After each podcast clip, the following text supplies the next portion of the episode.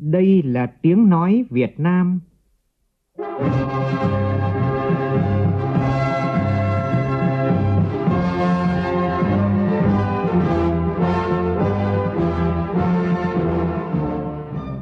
là tiếng nói Việt Nam,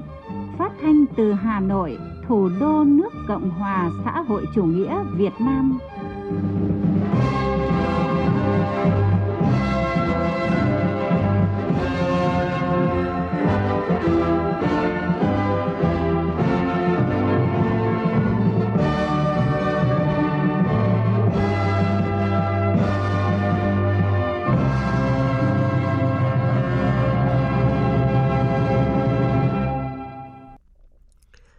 Kính chào quý vị và các bạn. Mời quý vị và các bạn nghe chương trình Thời sự chiều của Đài Tiếng nói Việt Nam với những nội dung chính sau đây.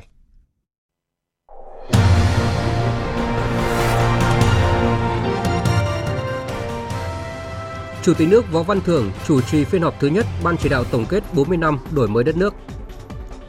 Hôm nay thảo luận về dự thảo luật đất đai sửa đổi, Thủ tướng Phạm Minh Chính đề nghị thao gỡ từ thực tiễn đáp ứng được mong mỏi của nhân dân và sự phát triển bền vững của đất nước. Theo dự báo của Tổng cục Thống kê, có 59 tỉnh thành phố sẽ đạt mức tăng trưởng dương trong 6 tháng đầu năm nay. Tỉnh Hậu Giang vươn lên đứng đầu cả nước. Lễ trao giải báo chí toàn quốc về Quốc hội và Hội đồng Nhân dân với tên gọi Giải Diên Hồng lần thứ nhất diễn ra tối nay tại Hà Nội nhằm ghi nhận và tôn vinh những tác giả có tác phẩm báo chí xuất sắc về đề tài Quốc hội với cử tri.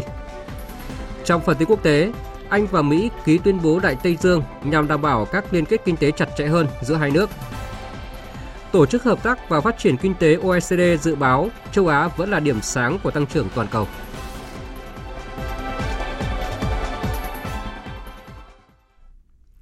Bây giờ là nội dung chi tiết. Sáng nay tại Phủ Chủ tịch, Chủ tịch nước Võ Văn Thưởng đã tiếp bà Mariela Peskova, đại sứ Bulgaria đến chào từ biệt nhân kết thúc nhiệm kỳ công tác tại Việt Nam. Phóng viên Vũ Dũng đưa tin. Chủ tịch nước Võ Văn Thưởng chúc mừng đại sứ Bulgaria hoàn thành xuất sắc nhiệm kỳ công tác tại Việt Nam với nhiều đóng góp quan trọng trong việc phát triển quan hệ hữu nghị truyền thống và tăng cường hợp tác nhiều mặt giữa hai nước. Đại sứ Bulgaria cảm ơn các cơ quan chức năng của Việt Nam đã tạo điều kiện thuận lợi để bà hoàn thành tốt nhiệm vụ trong nhiệm kỳ vừa qua. Bulgaria luôn coi trọng mối quan hệ hữu nghị truyền thống với Việt Nam và mong muốn thúc đẩy hợp tác nhiều mặt với Việt Nam. Nhân dịp này, đại sứ gửi tới Chủ tịch nước Võ Văn Thưởng lời mời thăm Bulgaria của Tổng thống Bulgaria. Chủ tịch nước Võ Văn Thưởng cảm ơn ngài Tổng thống Bulgaria gửi lời mời, đồng thời qua đại sứ, Chủ tịch nước gửi lời mời Tổng thống Bulgaria sớm thăm Việt Nam. Đánh giá, thời gian vừa qua, quan hệ thương mại song phương tăng trưởng mạnh mẽ, tuy nhiên Chủ tịch nước cho rằng kết quả này chưa tương xứng với tiềm năng và mong muốn hai nước thúc đẩy hợp tác thương mại hơn nữa. Hai bên sớm tiến hành khóa họp lần thứ 24 của Ủy ban Liên Chính phủ Việt Nam Bulgaria về hợp tác kinh tế thương mại và khoa học trong năm 2023 đề nghị Bulgaria sớm phê chuẩn hiệp định bảo hộ đầu tư Việt Nam EU, tạo điều kiện cho cộng đồng doanh nghiệp và các nhà đầu tư EU, Bulgaria và Việt Nam tham gia tích cực hơn vào thị trường của nhau. Với nền tảng là mối quan hệ truyền thống hữu nghị gắn bó lâu đời, Chủ tịch nước tin tưởng mối quan hệ Việt Nam Bulgaria sẽ phát triển tốt đẹp hơn nữa trong tương lai. Thời gian tới, Chủ tịch nước đề nghị hai nước tăng cường các hoạt động tiếp xúc cấp cao và các cấp, làm cơ sở thúc đẩy hợp tác trong mọi lĩnh vực. Chiều nay, Chủ tịch nước Võ Văn Thường, trưởng ban chỉ đạo tổng kết một số vấn đề lý luận và thực tiễn về công cuộc đổi mới theo định hướng xã hội chủ nghĩa trong 40 năm qua ở Việt Nam, chủ trì phiên họp thứ nhất của ban chỉ đạo. Nhấn mạnh, đây là nội dung rất quan trọng góp phần trực tiếp vào việc xây dựng văn kiện Đại hội 14 của Đảng cũng như tầm nhìn dài hạn phát triển đất nước. Chủ tịch nước đề nghị Hội đồng lý luận Trung ương, cơ quan thường trực của ban chỉ đạo, nghiên cứu tiếp thu đầy đủ các ý kiến góp ý của các thành viên ban chỉ đạo tại phiên họp này để hoàn thiện các văn kiện. Phóng viên Vũ Dũng tiếp tục thông tin. Theo quyết định của Bộ Chính trị ngày 7 tháng 4 năm 2023 về việc thành lập Ban chỉ đạo Trung ương tổng kết một số vấn đề, lý luận và thực tiễn về công cuộc đổi mới theo định hướng xã hội chủ nghĩa trong 40 năm qua ở Việt Nam. Ban chỉ đạo gồm 21 đồng chí, trong đó có 13 đồng chí là Ủy viên Bộ Chính trị và Ban Bí thư. Chủ tịch nước là trưởng ban chỉ đạo. Theo chỉ đạo của Bộ Chính trị, trên cơ sở kế thừa kết quả tổng kết 20 năm và 30 năm đổi mới. Việc tổng kết 40 năm đổi mới tập trung đi sâu, nghiên cứu, đánh giá giai đoạn 10 năm gần đây.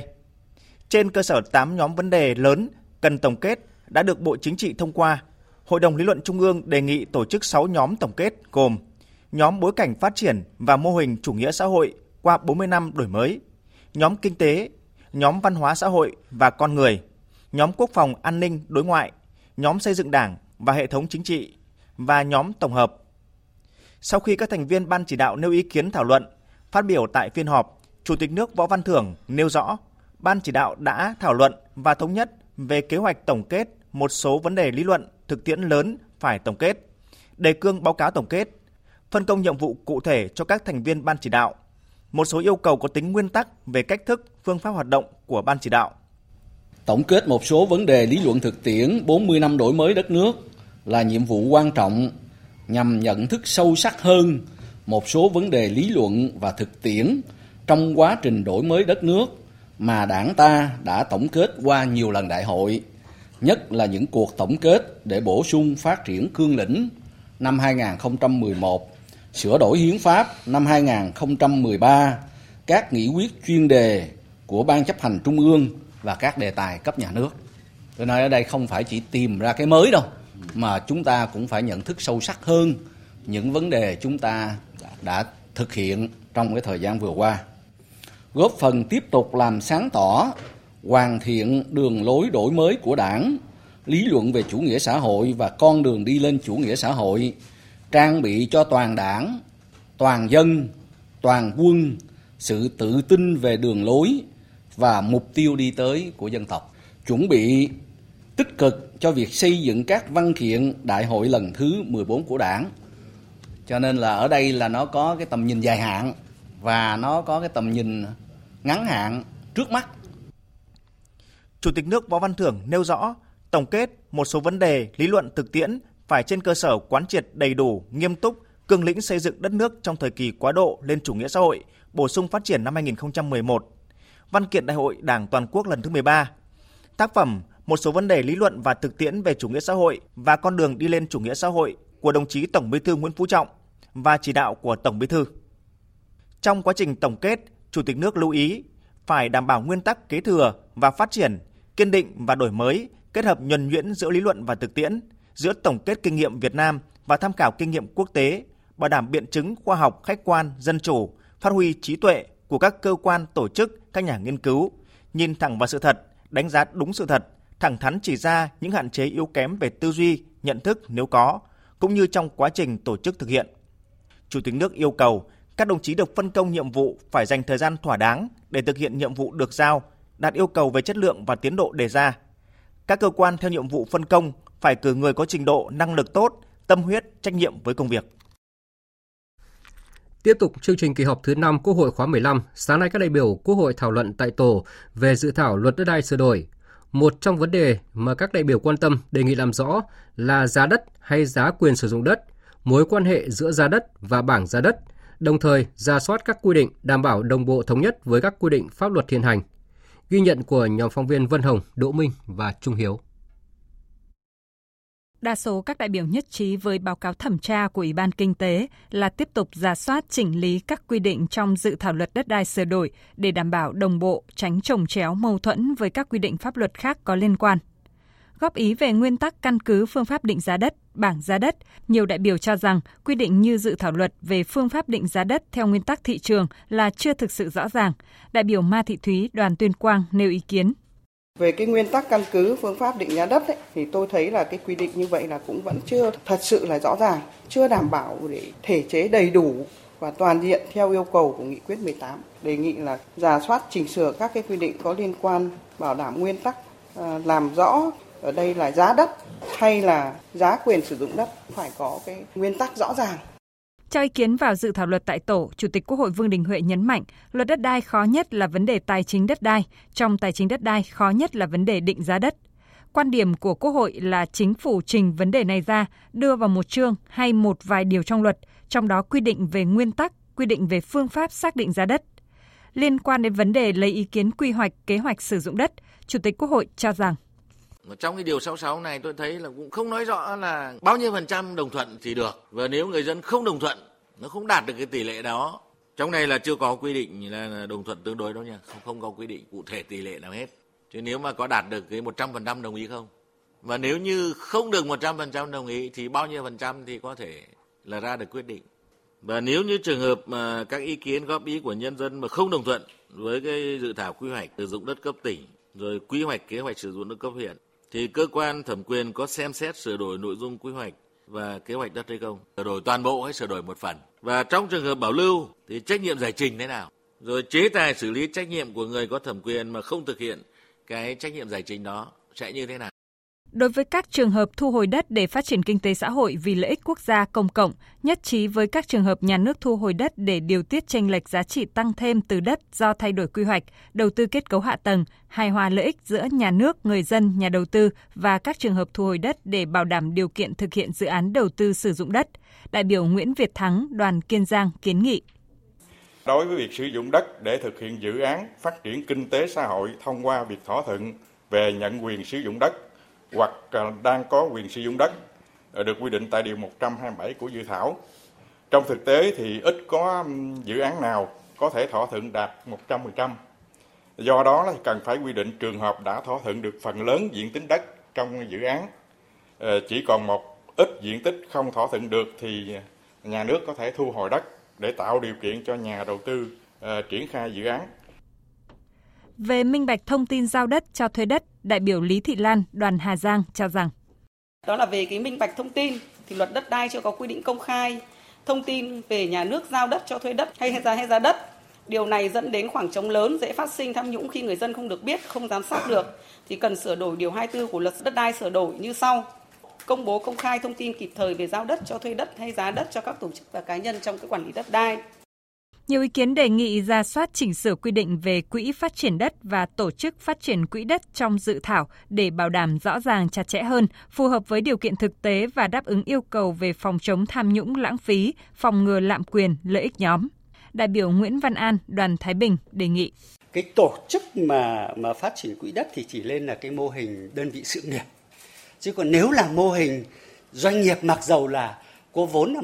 100% ờ, vốn nhà nước ấy thì tôi cũng thấy rằng là nó cũng không đúng với lại cái mục đích tôn chỉ cho cái việc là tổ chức của cái quỹ phát triển đất nữa. Thì tôi đề nghị là chưa quy định tại dự thảo luật mà nên là giao cho chính phủ để quy định chi tiết mà mới như thế này thì cũng lên là thí điểm thế rồi thì tổng kết đánh giá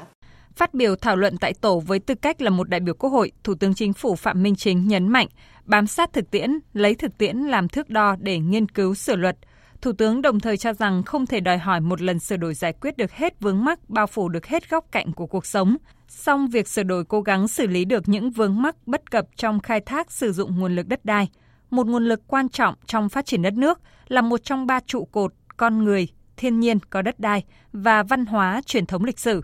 Bên cạnh đó, Thủ tướng đặc biệt lưu tâm đến vấn đề phân cấp, phân quyền. Phân cấp phân quyền thì tôi cũng hay nói đấy là phải đi đôi với phân bổ nguồn lực nâng cao cái khả năng thực thi của cái cấp được phân quyền. Và đặc biệt là phải tăng cường cái giám sát kiểm tra thôi. Thì tôi ờ, đề nghị các vị đại biểu quốc hội cố gắng rà soát lại cái việc phân cấp phân quyền này. Mà chúng ta phải mạnh dạn đi. Trung ương làm quản lý nhà nước là làm luật pháp làm cơ chế chính sách, thiết kế các cái công cụ để mà kiểm tra giám sát rồi tăng cường cái giám sát kiểm tra rồi ờ, xây dựng các cái cơ chế chính sách vân vân. Thực tiễn này thì tôi thấy là mấy cái ờ, tỉnh thành phố mà đề nghị cái cơ chế đặc biệt cơ chế ưu đãi ấy, thì đều đề xuất cái phân cấp. Cả chứng tỏ nó đang vướng mắc cả thực tiễn rồi chứ nó không phải là cái ưu đãi. Chiều nay, Quốc hội thảo luận ở hội trường về dự thảo nghị quyết về việc lấy phiếu tín nhiệm, bỏ phiếu tín nhiệm đối với người giữ chức vụ do Quốc hội, Hội đồng Nhân dân bầu hoặc phê chuẩn. Các đại biểu đều khẳng định lấy phiếu tín nhiệm có ý nghĩa quan trọng trong việc đánh giá cán bộ. Các đại biểu đánh giá cao Ủy ban Thường vụ Quốc hội đã kịp thời thể chế hóa đường lối của Đảng, đảm bảo đồng bộ đường lối chủ trương của Đảng với pháp luật của nhà nước, đồng thời ghi nhận dự thảo nghị quyết có nhiều quy định tiến bộ. Về đối tượng lấy phiếu tín nhiệm, đại biểu Nguyễn Thị Thu Nguyệt, đoàn Đắk Lắc nêu vướng mắc thực tế. Thực tiễn địa phương hiện nay, có những nơi đang thực hiện mô hình bí thư kiêm chủ tịch hội đồng nhân dân, có nơi có đủ điều kiện thực hiện mô hình bí thư kiêm chủ tịch ủy ban nhân dân. Đối với những trường hợp này thì cũng chỉ lấy phiếu tín nhiệm đối với chức danh chủ tịch hội đồng nhân dân, chủ tịch ủy ban nhân dân mà không lấy phiếu tín nhiệm chức danh bí thư đảng ủy. Điều này sẽ gặp khó khăn trong việc xem xét đánh giá cán bộ ở cấp cơ sở, nhất là những chức danh chức vụ chủ chốt, đồng thời cũng nảy sinh nhiều vấn đề về tư tưởng. Một số đại biểu đề nghị dự thảo nghị quyết cần bổ sung nguyên tắc công khai kết quả bỏ phiếu tín nhiệm để đảm bảo sự thống nhất với quy định nguyên tắc công khai kết quả lấy phiếu tín nhiệm và đảm bảo sự minh bạch của các hoạt động này. Về hệ quả của việc lấy phiếu, một số đại biểu đề nghị khi người được lấy phiếu tín nhiệm có quá nửa đến dưới 2 phần 3 tổng số đại biểu Quốc hội, đại biểu Hội đồng Nhân dân đánh giá tín nhiệm thấp thì tiến hành miễn nhiệm ngay tại kỳ họp đó. Đại biểu Nguyễn Anh Trí của đoàn thành phố Hà Nội cho rằng Tôi mạnh dạn đề nghị là Quốc hội sẽ làm để làm sao đó mà bỏ phiếu tín nhiệm lại tại kỳ họp đó luôn. Vì đây là công tác của tổ chức cán bộ, cho nên để càng lâu càng khó làm và sẽ nhiều cái tiêu cực nó sẽ xảy ra. Về cách tính tỷ lệ phiếu, đại biểu Nguyễn Thị Việt Nga đoàn Hải Dương nêu ý kiến. Tổng số đại biểu Quốc hội, tổng số đại biểu Hội đồng Nhân dân được sử dụng làm căn cứ để tính tỷ lệ phiếu là số đại biểu của Quốc hội, Hội đồng Nhân dân tại thời điểm lấy phiếu tín nhiệm, bỏ phiếu tín nhiệm.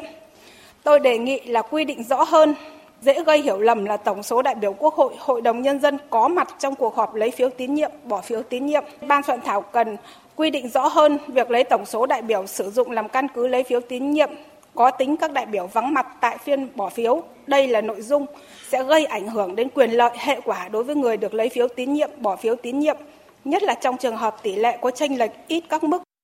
Tiếp thu giải trình, bà Nguyễn Thị Thanh, trưởng ban công tác đại biểu Quốc hội, Ủy ban Thường vụ Quốc hội cho biết các đối tượng lấy phiếu tín nhiệm đảm bảo tính kế thừa, chỉ bổ sung một số đối tượng theo quy định tại quy định 96 và phù hợp với pháp luật thực tiễn. Nguyên tắc công khai minh bạch được đảm bảo từ khâu lấy phiếu đến khâu bỏ phiếu tín nhiệm. Về cách tính tỷ lệ lấy phiếu, bà Nguyễn Thị Thanh cho biết Quy định chung trong hệ thống chính trị trong Đảng thì ờ, lấy kết quả phiếu là số phiếu thu về Ờ, tuy nhiên thì ở Quốc hội thì cái số phiếu có tính chất pháp lý là lấy trên tổng số đại biểu Quốc hội tại thời điểm đó, kể cả là đại biểu vắng mặt nhưng có triệu tập, trừ trường hợp là đại biểu vắng có lý do mà không triệu tập đến kỳ họp.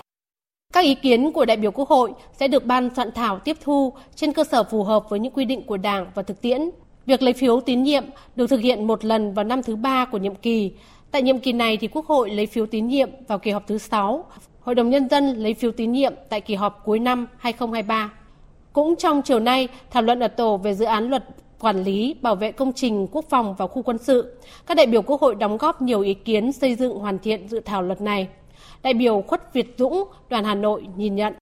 Điều ờ, 16 về phạm vi bảo vệ công trình quốc phòng. Thế nhưng mà ta cũng phải có những cái chốt nhất định quy định rất là và kèm theo nó là những cái chế tài để bảo vệ. Thế còn cụ thể thì quy định bằng nghị định của chính phủ để nó linh hoạt, nó phù hợp, kịp thời với những cái sự phát triển các công trình quốc phòng và công trình quân sự của mình. Thế và các cái hoạt động trong cái phạm vi vành đai an toàn cho các công trình quốc phòng ở điều 17 thì tôi cho là cũng cần phải cụ thể hóa hơn như là trong cái ý kiến của cái Ủy ban Quốc phòng và An ninh. Chủ tịch Quốc hội Vương Đình Huệ nhấn mạnh việc nghiên cứu, giả soát các quy định để không vướng phải tình trạng luật khung, luật ống khi các vấn đề được nâng từ pháp lệnh lên thành luật. Nhiều đại biểu Quốc hội cũng đồng thuận cần giả soát và bổ sung hoàn thiện dự thảo luật. Đặc biệt, chúng ta đã có chủ trương xây dựng quốc gia mạnh về biển, xác định mục tiêu bảo vệ Tổ quốc từ hướng biển, nhưng tại dự án luật này mới chủ yếu xây dựng trên tư duy về bảo vệ công trình quốc phòng quân sự trên đất liền, chưa thể hiện rõ điều này trên biển. Thưa quý vị và các bạn, theo chương trình thì sáng mai Quốc hội thảo luận ở tổ về dự án luật căn cước công dân sửa đổi và dự án luật viễn thông sửa đổi. Buổi chiều Quốc hội thảo luận ở hội trường về dự án luật các tổ chức tín dụng sửa đổi. Thời sự VOV nhanh, tin cậy, hấp dẫn. Chương trình thời sự chiều nay tiếp tục với các nội dung đáng chú ý khác diễn ra trong ngày. Sáng nay tại trụ sở Trung ương Đảng, đồng chí Trương Thị Mai, Ủy viên Bộ Chính trị, Thường trực Ban Bí thư, tiếp thân mật đoàn đại biểu cấp cao Thành ủy La Habana của Cuba do đồng chí Luis Antonio Torres Iriba, Ủy viên Trung ương Đảng, Bí thư thứ nhất Thành ủy La Habana, Đảng Cộng sản Cuba dẫn đầu đang ở thăm và làm việc tại nước ta. Phóng viên Văn Hiếu đưa tin.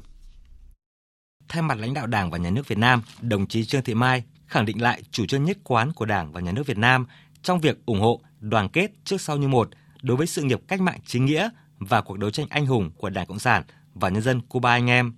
đồng thời sẵn sàng sẻ chia, trao đổi kinh nghiệm và hỗ trợ thiết thực nhân dân Cuba anh em trong khả năng của mình.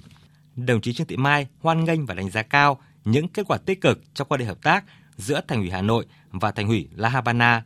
đề nghị hai thành ủy phối hợp chặt chẽ, chỉ đạo các sở ngành hai bên cụ thể hóa thành các chương trình, kế hoạch hành động cụ thể để thực hiện tốt thỏa thuận hợp tác giai đoạn 2023-2028 vừa mới ký kết. Nhất là các lĩnh vực hai thành phố có thế mạnh và tiềm năng như nông nghiệp, xây dựng và quy hoạch đô thị,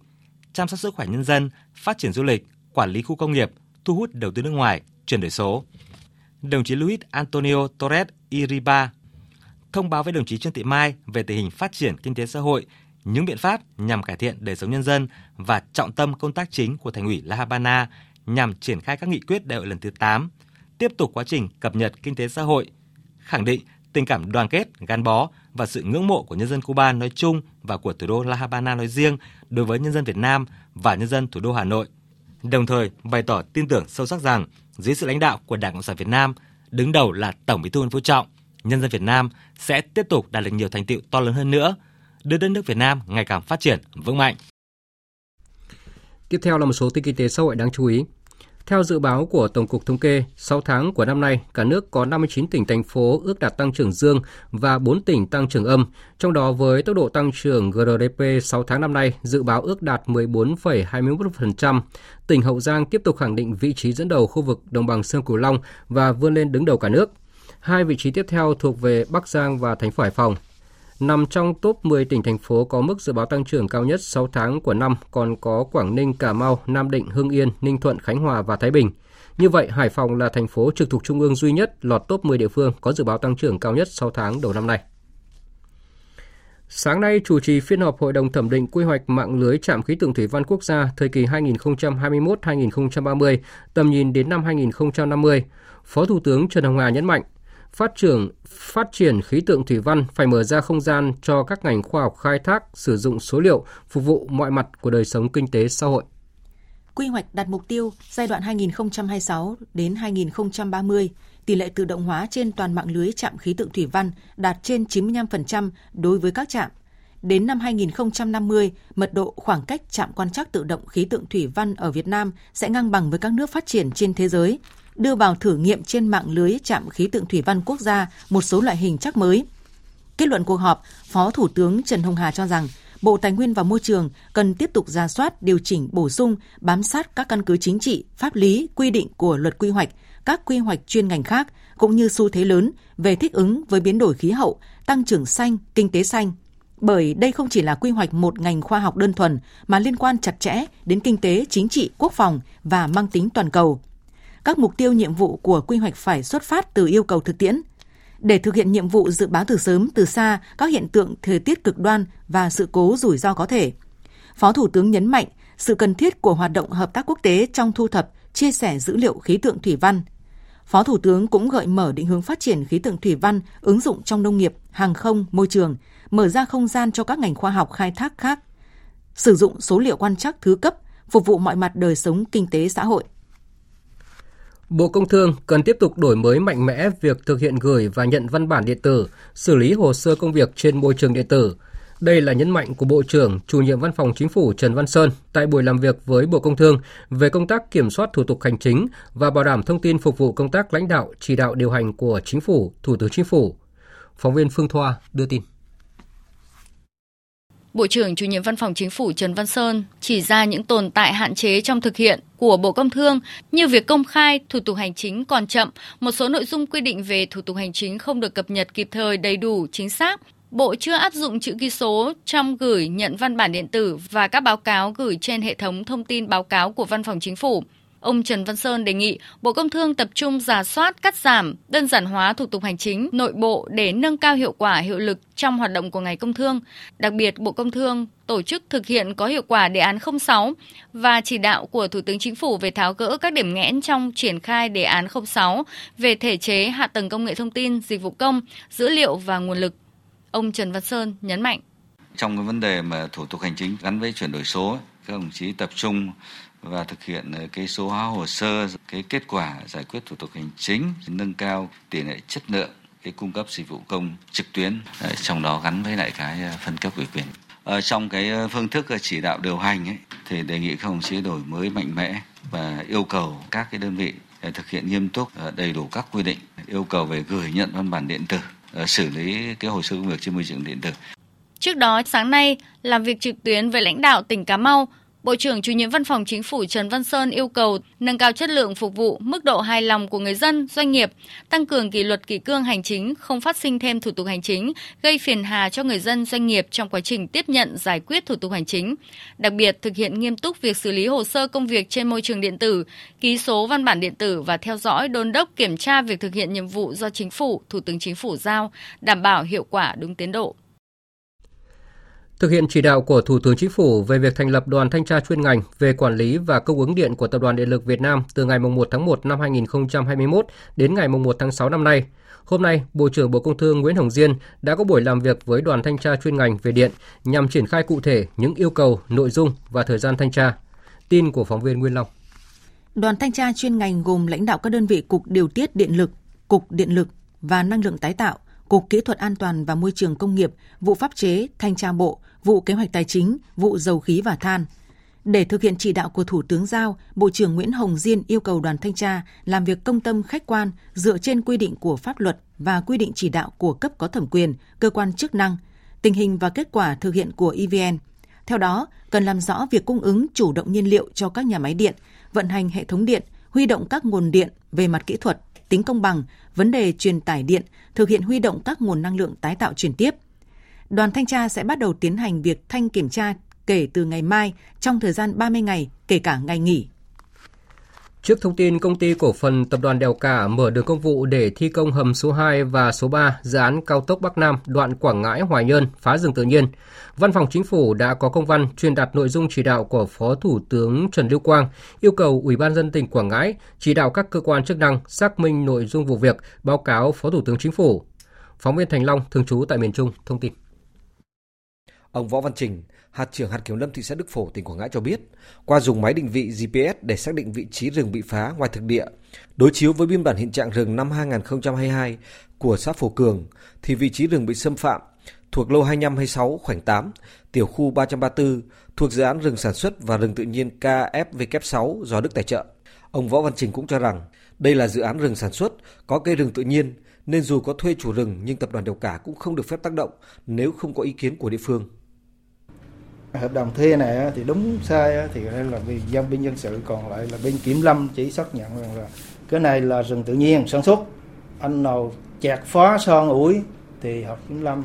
phối hợp với cơ quan chức năng xác lập hồ sơ tham mưu cấp của công quyền xử lý. Anh phá thứ đào xử lý cái đó. Tới đến giờ phút này thì tổng diện tích mà phá rừng cái khu vực đó là đo đạt là 8.100 mét vuông, hơn 8.100 mét vuông. Lãnh đạo công ty cổ phần tập đoàn Điều Cả giải thích, để thi công phía Nam hầm 2 và phía Bắc hầm 3 thuộc dự án cao tốc Bắc Nam qua địa bàn tỉnh Quảng Ngãi, đơn vị phải mở tuyến đường công vụ dài khoảng 4,5 km, đi qua diện tích rừng phải giải phóng mặt bằng khoảng 40.000 m2. Nhà thầu đã kiểm tra xác định, tuyến đường này nằm hoàn toàn trong phần đất trồng rừng sản xuất, được hiển thị trên giấy chứng nhận quyền sử dụng đất của chủ đất do nhà nước cấp cho hộ dân thể hiện rõ là rừng sản xuất, ký hiệu trên bản đồ địa chính là RSM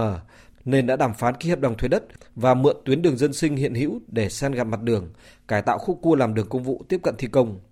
Ông Nguyễn Quang Huy, Phó Tổng Giám đốc Tập đoàn Đèo Cả nói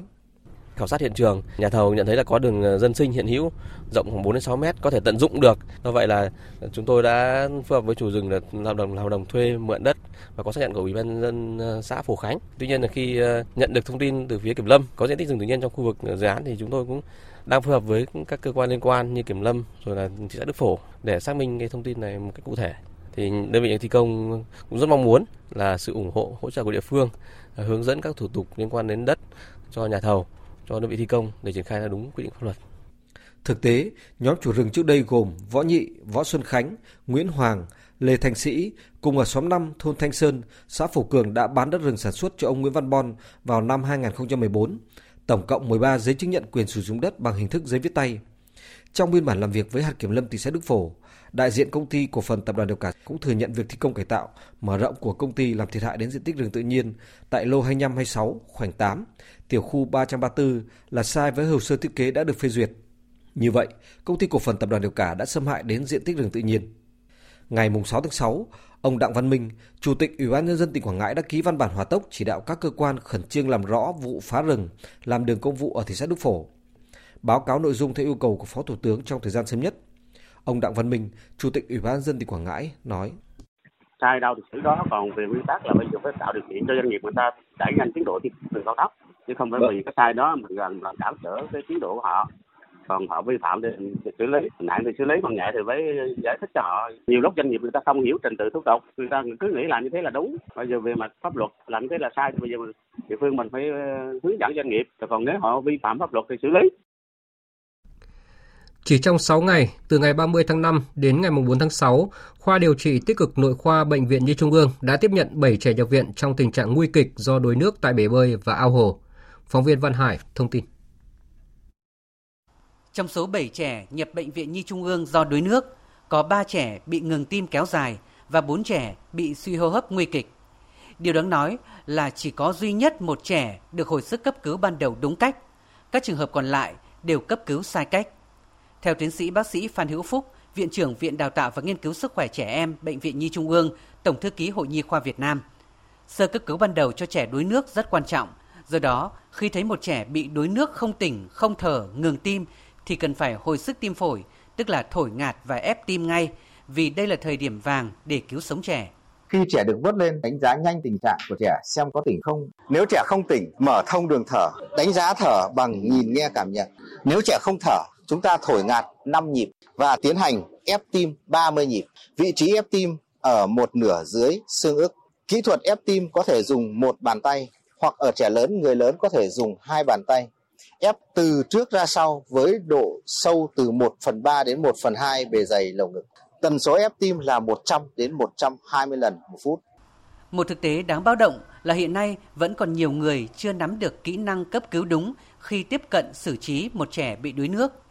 Mùa hè với thời tiết nắng nóng và kỳ nghỉ kéo dài là thời điểm trẻ em thường xuyên tham gia hoạt động bơi lội hoặc đi du lịch ở những địa điểm có hồ nước, sông, suối, biển. Do đó, nguy cơ bị đuối nước tăng cao.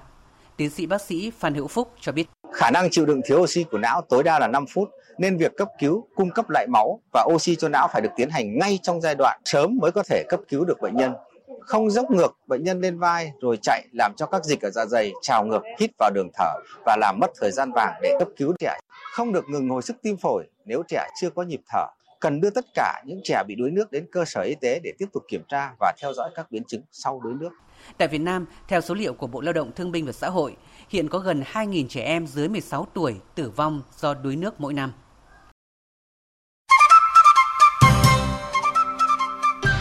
Thi đua là yêu nước,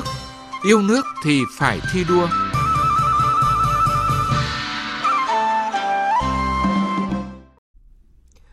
Thưa quý vị và các bạn, từ một cơ sở vật chất xuống cấp gần 100 năm tuổi, thiếu thốn về nhân lực, Bệnh viện Phụ sản Hùng Vương Thành phố Hồ Chí Minh trở thành bệnh viện công lập hạng 1 tự chủ tài chính, kỹ thuật và dịch vụ đạt chuẩn quốc tế. Giám đốc bệnh viện là Phó giáo sư tiến sĩ bác sĩ Hoàng Thị Diễm Tuyết, ghi dấu ấn trong sự phát triển vượt bậc của bệnh viện với tư duy nhạy bén, sự bản lĩnh, tự tin và đoàn kết. Bà là nữ giám đốc duy nhất của bệnh viện hạng 1 trên địa bàn thành phố và là gương điển hình tiêu biểu toàn quốc năm nay. Phóng viên Kim Dung, thường trú tại thành phố Hồ Chí Minh có bài viết về nữ bác sĩ này. Trong căn phòng rộng đầy đủ trang thiết bị hiện đại ở khoa hiếm muộn, bệnh viện Hùng Vương, quận 5, thành phố Hồ Chí Minh, tiếng máy móc xen lẫn âm nhạc du dương, Phó giáo sư tiến sĩ bác sĩ Hoàng Thị Diễm Tuyết triều mến nhìn người phụ nữ hiếm muộn và gọi tên cô khi vừa hoàn thành lấy trứng để thụ tinh nhân tạo. Đây là ca thứ hai trong buổi sáng mà bà trực tiếp làm chuyên môn theo yêu cầu của người bệnh. Cưng ơi, nghỉ ngơi không rồi Cưng ơi. Ngủ bên rồi. Cưng ơi, tôi tỉnh hả? Dạ tỉnh rồi, rồi. Rồi, xong rồi nhé. Vừa xong một cái là tỉnh liền. Tham gia trong nhiều ekip cùng bác sĩ Tuyết, điều dưỡng trưởng khoa hiếm muộn Lê Thị Phương Dung chia sẻ, giám đốc bệnh viện được xem là một bác sĩ mát tay trong chữa trị các ca hiếm muộn, luôn tận tâm nên bệnh nhân hài lòng, nhân viên y tế cũng thơm lây. Bác sĩ Tuyết cũng chính là người truyền lửa, tinh thần làm việc và rèn luyện tác phong chuyên nghiệp cho các nhân viên y tế.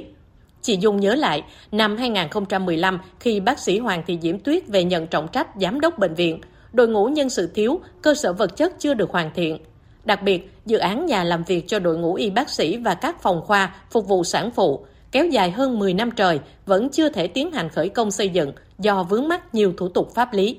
Ban giám đốc bệnh viện Hùng Vương dưới sự dẫn dắt của bác sĩ Tuyết quyết tâm đưa vào xây dựng công trình tòa nhà bách hợp. Đây là tiền đề quan trọng cho việc nâng cao chất lượng điều trị tại bệnh viện và phát triển kỹ thuật chuyên sâu.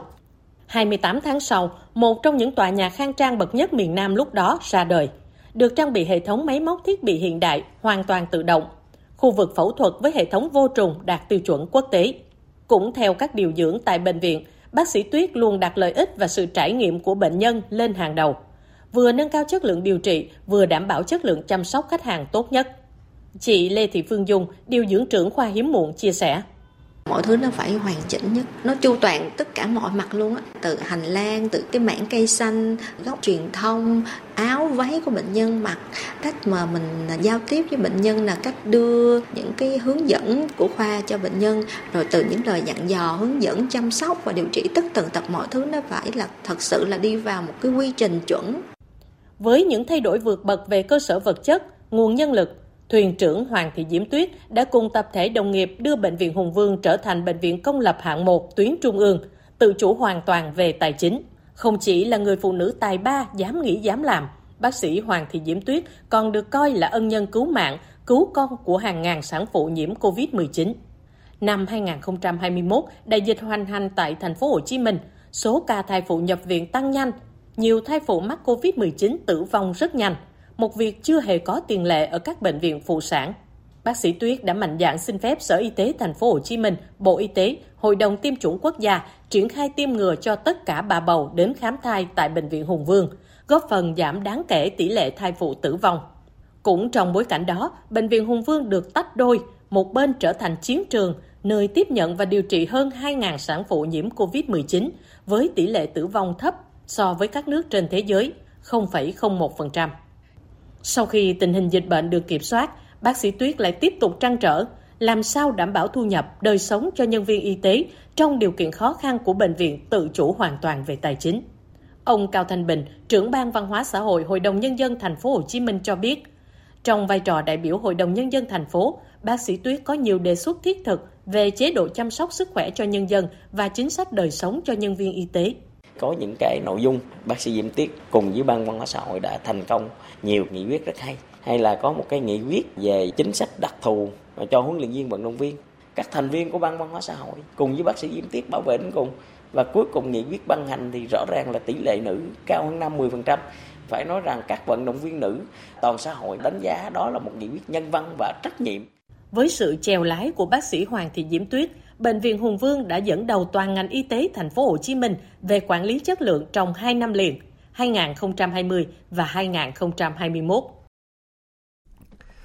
Thưa quý vị và các bạn, một sự kiện rất đáng chú ý diễn ra tối nay tại Hà Nội, đó là lễ tổng kết và trao giải báo chí toàn quốc về Quốc hội và Hội đồng Nhân dân với tên gọi Giải Diên Hồng lần thứ nhất.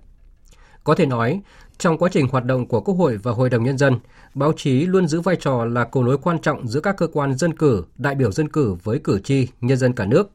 Báo chí đã bám sát thực tiễn, phát hiện vấn đề, phân tích sâu sắc toàn diện, đề xuất những cơ chế chính sách, vấn đề mới trong công tác lập pháp, giám sát và quyết định các vấn đề quan trọng của đất nước. Ghi nhận của phóng viên Lại Hoa trước lễ trao giải.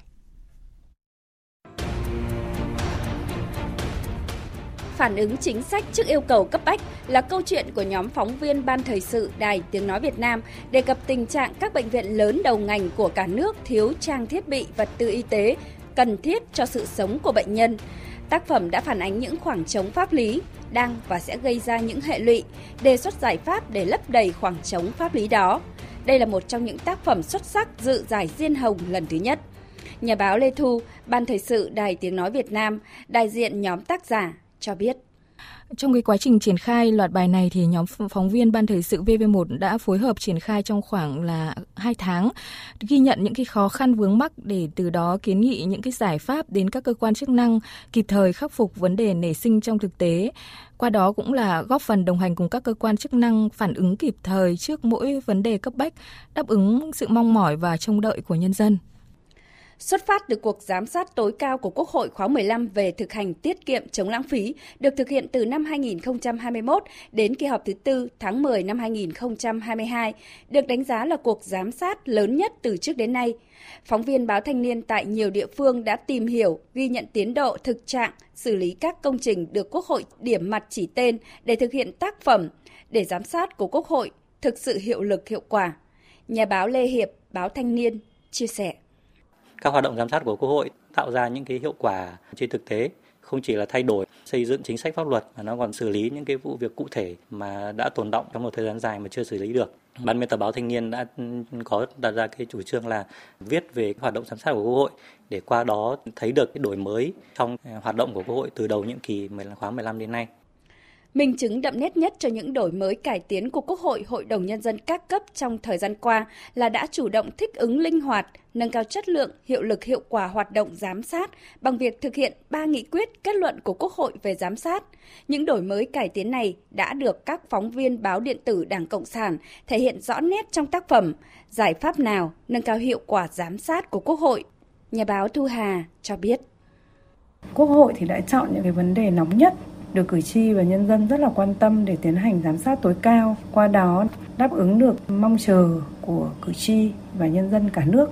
Tất cả những cái nội dung này thì đều được nhóm phóng viên chúng tôi tìm hiểu kỹ lưỡng và thể hiện rất là công phu qua cái loạt bài viết giải pháp nào nâng cao hiệu quả giám sát của Quốc hội. Tổng thư ký chủ nhiệm văn phòng Quốc hội Bùi Văn Cường, Phó trưởng ban thường trực ban chỉ đạo, trưởng ban tổ chức Giải Diên Hồng khẳng định.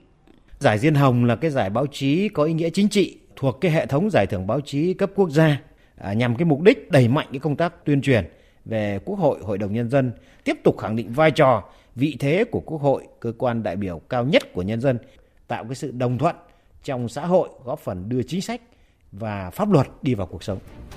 Dành nhiều thời gian để nghiên cứu tài liệu, số liệu, phỏng vấn, bình luận, lắng nghe các ý kiến đại biểu Quốc hội, các chuyên gia cũng như một số người dân góp ý kiến. Các nhà báo ở các loại hình phát thanh truyền hình, báo in, báo điện tử và ảnh báo chí đã có cái nhìn đa chiều hơn về những đổi mới của Quốc hội trong các chức năng lập pháp, giám sát, quyết định các vấn đề quan trọng của đất nước.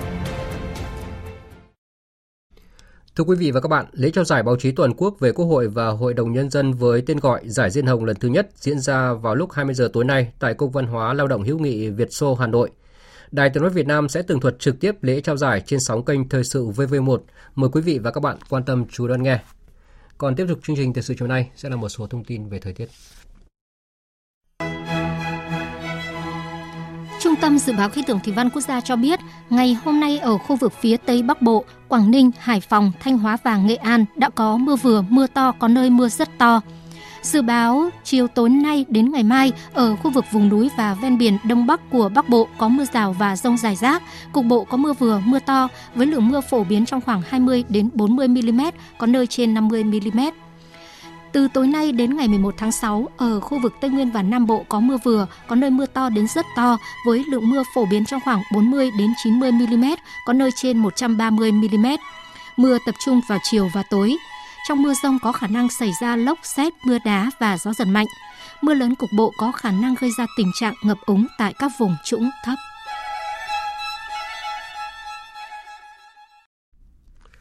Mời quý vị và các bạn nghe tiếp chương trình với phần tin thế giới. Anh và Mỹ đã ký tuyên bố Đại Tây Dương nhằm đảm bảo các liên kết kinh tế chặt chẽ hơn giữa hai nước. Đây là kết quả nổi bật nhất trong chuyến thăm Mỹ hai ngày của Thủ tướng Anh Rishi Sunak khi giúp Anh có vị trí vững chắc trong quỹ đạo kinh tế của Mỹ, cũng như đánh dấu sự hồi sinh của các mối quan hệ sau giai đoạn sóng gió Brexit. Biên tập viên Thu Hoài tổng hợp thông tin. Với tuyên bố Đại Tây Dương, các nhà sản xuất có trụ sở tại Anh có thể tiếp cận với gói trợ cấp và giảm thuế khổng lồ như được nêu trong đạo luật giảm lạm phát được Quốc hội Mỹ thông qua hồi năm ngoái. Anh cũng được xác định là nguồn nội địa cho các nhà thầu quốc phòng, mở ra cơ hội đầu tư của Mỹ vào các công ty Anh. Hai quốc gia cũng đồng ý công nhận chế độ bảo vệ dữ liệu của nhau, một thay đổi mà Anh ước tính sẽ mang lại lợi ích cho 55.000 công ty với giá trị lên tới 115 triệu bảng Anh, tương đương 144 triệu đô la Mỹ. Tuyên bố Đại Tây Dương đồng thời nhấn mạnh hợp tác chặt chẽ hơn giữa Mỹ và Anh về năng lượng hạt nhân, củng cố chuỗi cung ứng và phối hợp kiểm soát xuất khẩu đối với những công nghệ nhạy cảm. Thủ tướng Anh Rishi Sunak đã ca ngợi thỏa thuận giúp đảm bảo các mối liên kết chặt chẽ hơn giữa hai nước và củng cố an ninh kinh tế nhằm đối phó với các mối đe dọa. Today, we have agreed the Atlantic Declaration Chúng tôi đã nhất trí tuyên bố Đại Tây Dương, một quan hệ đối tác kinh tế mới cho một thời đại mới. Điều đó có nghĩa là chuỗi cung ứng mạnh mẽ hơn và kế hoạch hành động mới về năng lượng sạch. Điều đó cũng có nghĩa là giảm các rào cản thương mại đối với các công nghệ của tương lai. Và chúng tôi đang khởi động các cuộc đàm phán về một thỏa thuận khoáng sản quan trọng mới. Sau khi được ký kết, điều này sẽ giúp các công ty của Vương quốc Anh tiếp cận mạnh mẽ hơn vào thị trường Mỹ.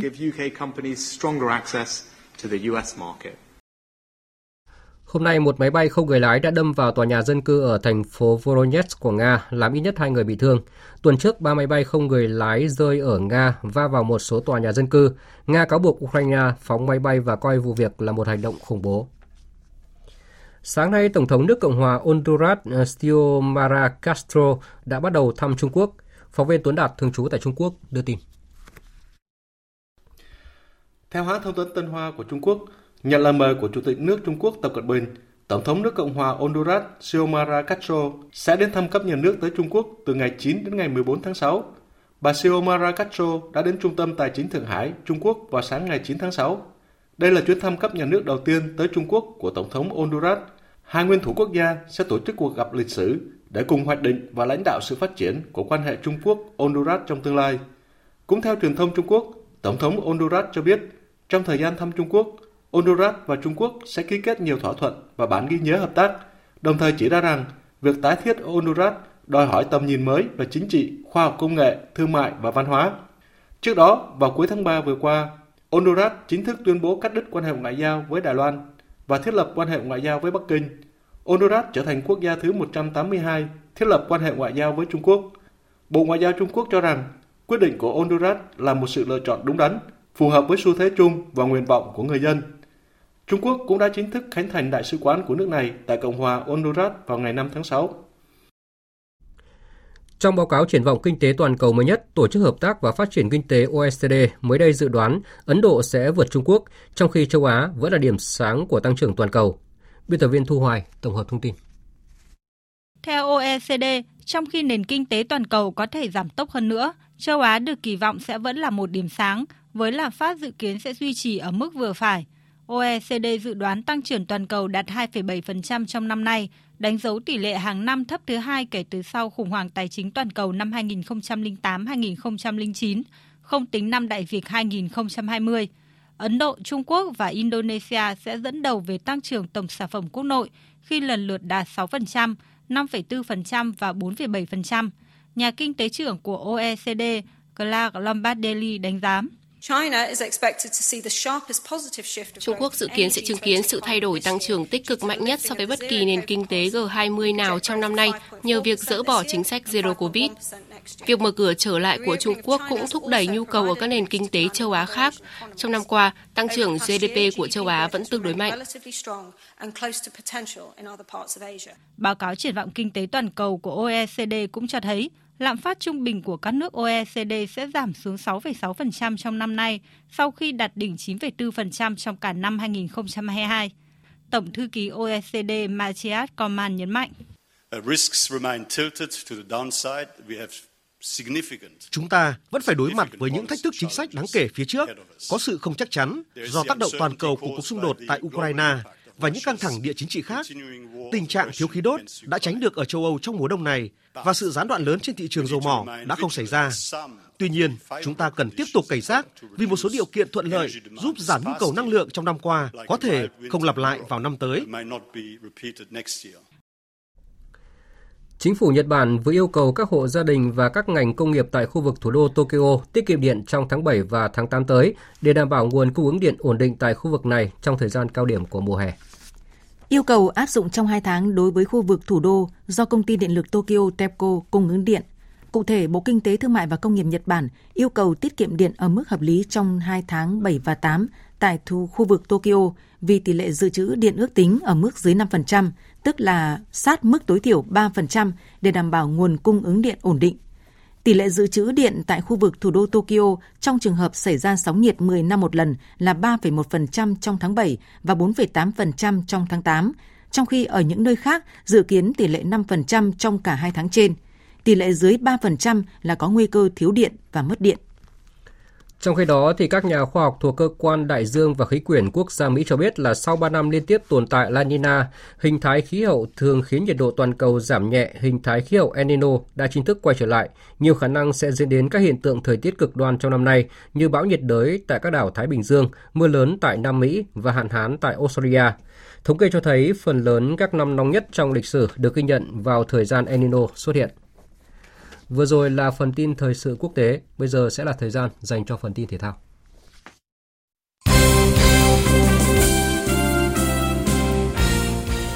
Thưa quý vị và các bạn, hôm nay đội tuyển Futsal Việt Nam có trận giao hữu cuối cùng với đội tuyển Paraguay và để thua với tỷ số 0-2. Như vậy, sau 3 trận đấu với chủ nhà, tuyển Futsal Việt Nam có một trận hòa và hai trận thua.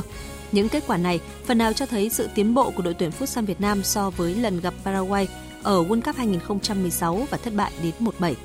Sau trận đấu này, các tuyển thủ sẽ di chuyển đến địa điểm tập huấn thứ hai tại Argentina để chuẩn bị cho 3 trận giao hữu với đội tuyển chủ nhà thuộc top 4 thế giới.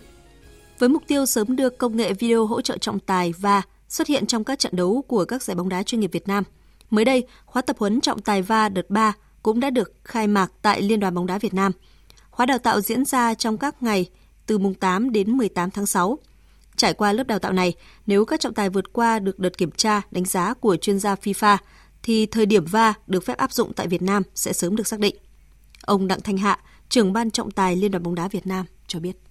Ở giai đoạn này cái sự khác biệt là à, chúng ta sẽ có những tình huống giả định ở ngoài sân. À, xe va có rồi. Nó sẽ có hai bước, một là sẽ tạo ra những tình huống thực tế ở trên sân nhưng mà một số tình huống ngắn, sau đó là trọng tài sẽ thực hành. Rồi đi đến sau khi mà thực hành giai đoạn đó xong thì cuối cái giai đoạn 3 này chúng tôi sẽ thực hành một, một trận đấu ờ, đầy đủ. Trưa nay tại ASEAN Paragame 12, tay vợt Hoàng Thị Hồng Thảo giành huy chương bạc ở nội dung đơn nữ hạng thương tật WH2 môn cầu lông khi để thua vận động viên người Thái Lan – đây cũng là tấm huy chương chốt sổ Paragame 12 của đoàn thể thao người khuyết tật Việt Nam. Như vậy, khép lại kỳ đại hội trên đất Campuchia, các vận động viên của chúng ta giành được tổng cộng 66 huy chương vàng, 58 huy chương bạc và 77 huy chương đồng, xếp thứ ba toàn đoàn sau Indonesia và Thái Lan. Đây là kết quả rất tích cực bởi trước thềm đại hội, đoàn thể thao người khuyết tật Việt Nam chỉ đặt mục tiêu là giành từ 50 đến 55 huy chương vàng và lọt vào top 4 trên bảng tổng sắp huy chương – đây cũng là thành tích cao nhất của thể thao người khuyết tật Việt Nam ở các kỳ ASEAN Paragames khi không giữ cương vị nước chủ nhà. Bên cạnh cử tạ và bơi, điền kinh là môn đóng góp quan trọng vào thành công chung của đoàn thể thao người khuyết tật Việt Nam tại ASEAN Paragames 12 khi mang về tổng cộng 20 huy chương vàng, 19 huy chương bạc và 15 huy chương đồng. So với kỳ đại hội cách đây một năm tại Indonesia, tuy gặp rất nhiều khó khăn về công tác chuẩn bị cũng như bị động ở một số nội dung – nhưng các vận động viên Việt Nam đã rất nỗ lực và vượt qua kỳ Paragame trước tới 5 huy chương vàng. Huấn luyện viên Đặng Văn Phúc cho biết. À, có thể nói là các em xuất sắc đã vượt những cái thành tích mà các em đã đạt được ở năm trước. À, đương nhiên trong đó cũng có một vài trường hợp các em có thành tích nó thấp hơn. Nhưng nhìn chung tổng thể thì thành tích của Điền Kinh và những cái số bộ huy chương đã nói lên cái sự nỗ lực phấn đấu của các vận động viên Điền Kinh người khuyết tật. Dự báo thời tiết Phía Tây Bắc Bộ có mây, chiều tối và đêm có mưa rào rải rác và có nơi có rông, ngày nắng có nơi có nắng nóng, gió nhẹ. Trong mưa rông có khả năng xảy ra lốc, xét, mưa đá và gió giật mạnh, nhiệt độ từ 24 đến 35 độ. Phía Đông Bắc Bộ và Thanh Hóa có mây, chiều tối và đêm có mưa rào và rông vài nơi. Riêng Quảng Ninh, Hải Phòng có mưa rào và rông rải rác, ngày nắng có nơi có nắng nóng, gió nhẹ. Trong mưa rông có khả năng xảy ra lốc, xét, mưa đá và gió giật mạnh, nhiệt độ từ 24 đến 35 độ.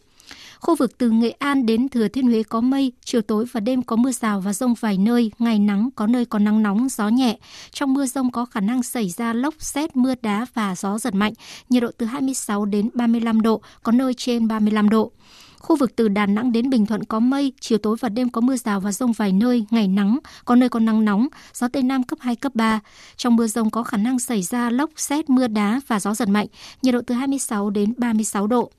Tây Nguyên và Nam Bộ có mây, có mưa rào và rông vài nơi. Riêng chiều tối và tối có mưa vừa, có nơi mưa to đến rất to và rông. Gió Tây Nam cấp 2, cấp 3. Trong mưa rông có khả năng xảy ra lốc, xét, mưa đá và gió giật mạnh. Nhiệt độ từ 20 đến 32 độ, có nơi trên 32 độ. Khu vực Hà Nội có mây, đêm không mưa, ngày nắng, gió nhẹ. Nhiệt độ từ 25 đến 34 độ, có nơi trên 34 độ.